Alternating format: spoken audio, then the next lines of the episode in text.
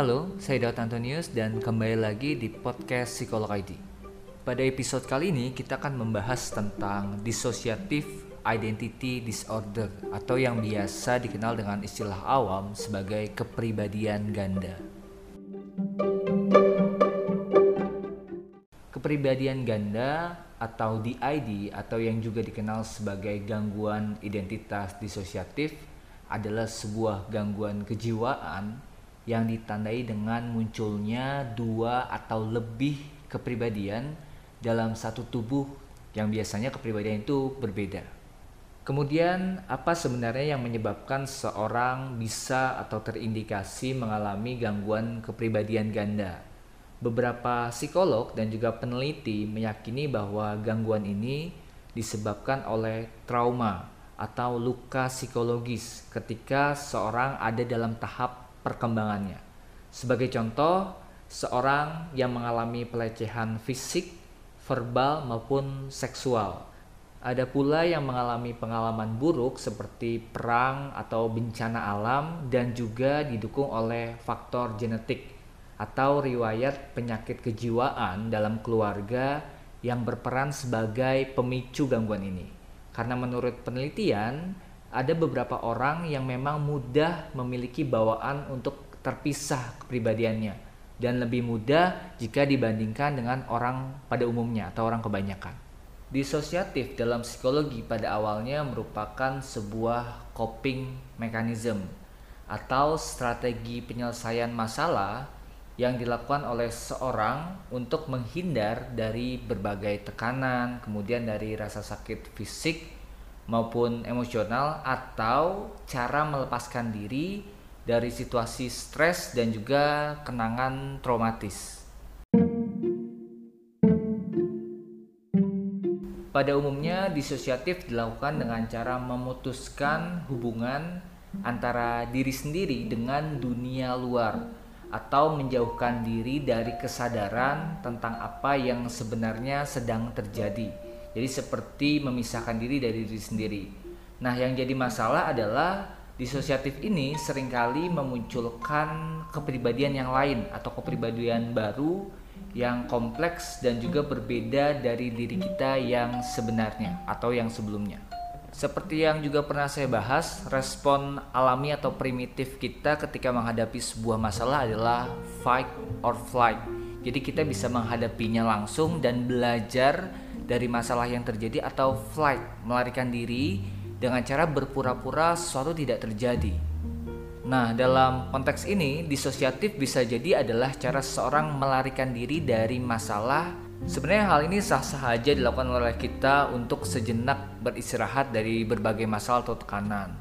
Tapi yang jadi masalah apabila kesadaran kita diambil alih oleh perasaan melarikan diri tadi.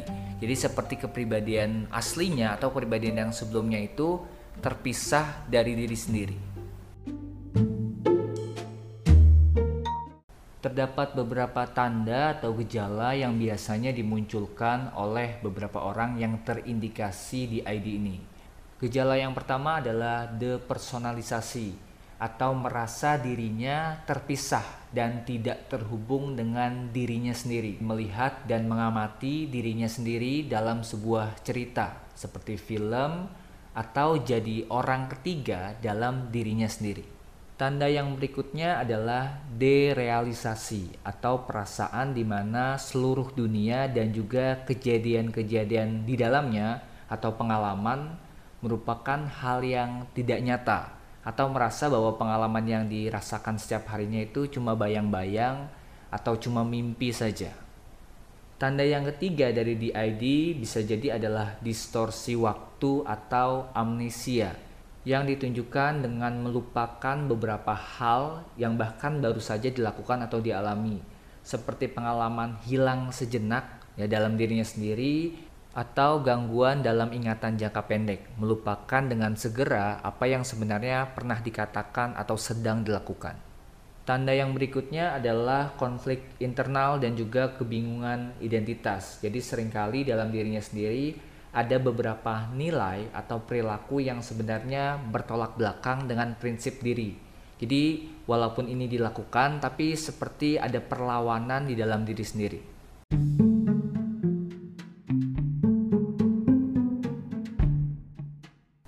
Lalu selanjutnya apa perbedaan antara DID dengan kita yang mencoba beradaptasi dengan situasi yang ada? Apakah kita termasuk dengan orang yang memiliki kepribadian ganda? Jawabannya tidak seperti itu. DID perlu didiagnosis secara utuh dan juga dilakukan asesmen oleh profesional, jadi oleh psikolog ataupun psikiater. Karena pada dasarnya kita semua memang memiliki topeng sosial atau personality yang sangat beragam.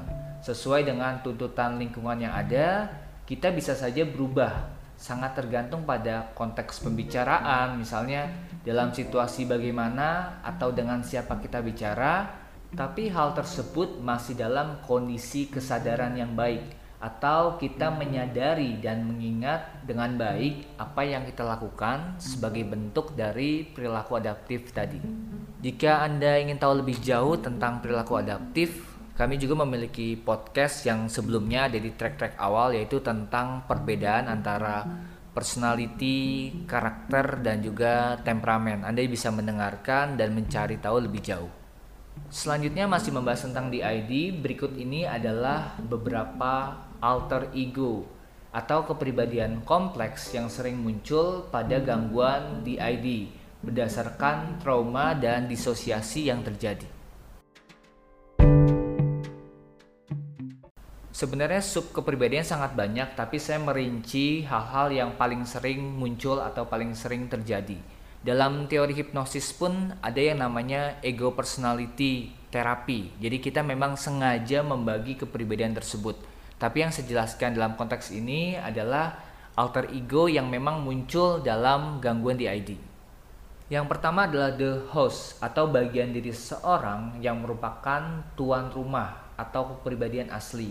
Biasanya memiliki waktu eksklusif dan juga kontrol yang besar dalam memutuskan beberapa perilaku sehari-hari. Jadi sering muncul dan merupakan kepribadian asli. Kemudian yang kedua adalah child alter atau inner child, bagian dari kepribadian yang biasanya berusia lebih muda atau bagian kekanak-kanakan yang muncul. Biasanya di sinilah ingatan akan tindakan kekerasan, kemudian traumatik, pelecehan itu terjadi.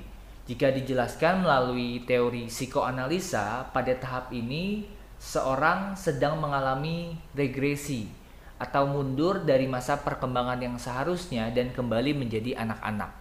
Dalam konteks beberapa teknik terapi, inner child juga dibutuhkan untuk menggali beberapa hal yang memang traumatik tapi tidak bisa diingat oleh ingatan dewasa. Selanjutnya, alter ego yang ketiga adalah the helper atau protector. Alter yang bersifat melindungi, bersifat defensif hingga bisa berperilaku agresif ketika diperhadapkan kepada situasi yang dirasakan mengancam. Nah, biasanya kepribadian ini dibentuk lebih kuat ya, baik secara fisik ataupun mental untuk menghadapi beberapa tekanan. Misalnya ada situasi yang menyebabkan seseorang itu tertekan secara fisik maupun emosional. Bisa jadi alternya helper ini muncul untuk membela. Selanjutnya terdapat juga alter yang umum disebut sebagai persecutor personality atau kebalikan dari protektor tadi. Nah, alter ini adalah kepribadian yang sebenarnya ingin melindungi tapi dengan cara memberikan hukuman. Biasanya kepribadian ini berhubungan dengan perilaku yang berbahaya yang sering dilakukan, seperti misalnya melukai diri sendiri, mengkonsumsi obat terlarang, atau malah mengakhiri hidup dengan cara bunuh diri.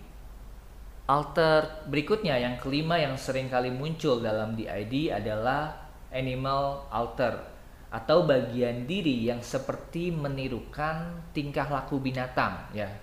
Paling banyak adalah binatang buas untuk melindungi atau malah mengekspresikan diri secara emosional.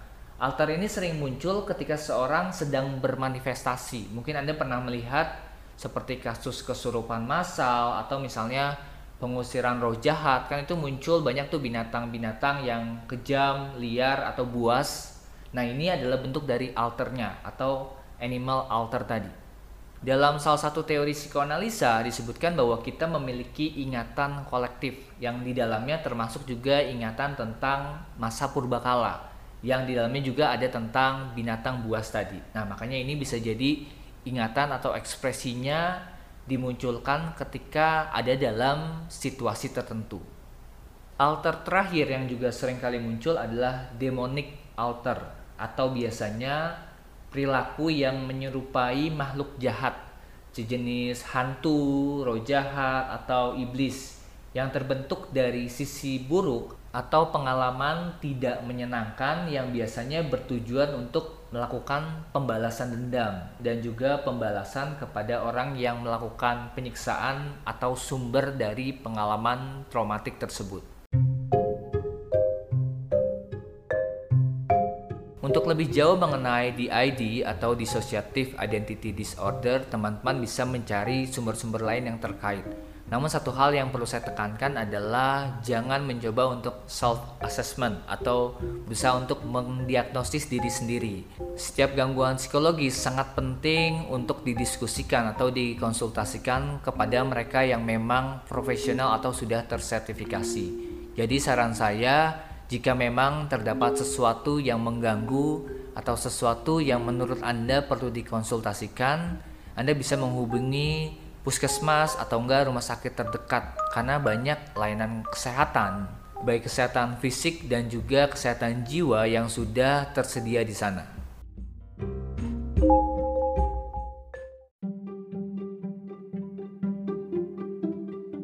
Oke, cukup sekian untuk pembahasan pada podcast kali ini. Jika teman-teman memang tertarik lebih jauh mengenai beberapa gangguan psikologis dan juga profil dari beberapa pembunuh berantai yang masih juga saya bahas di beberapa podcast sebelumnya.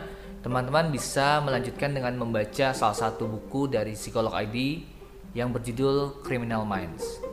Terima kasih sudah mendengarkan podcast di episode kali ini. Sampai bertemu lagi di podcast dan pembahasan berikutnya.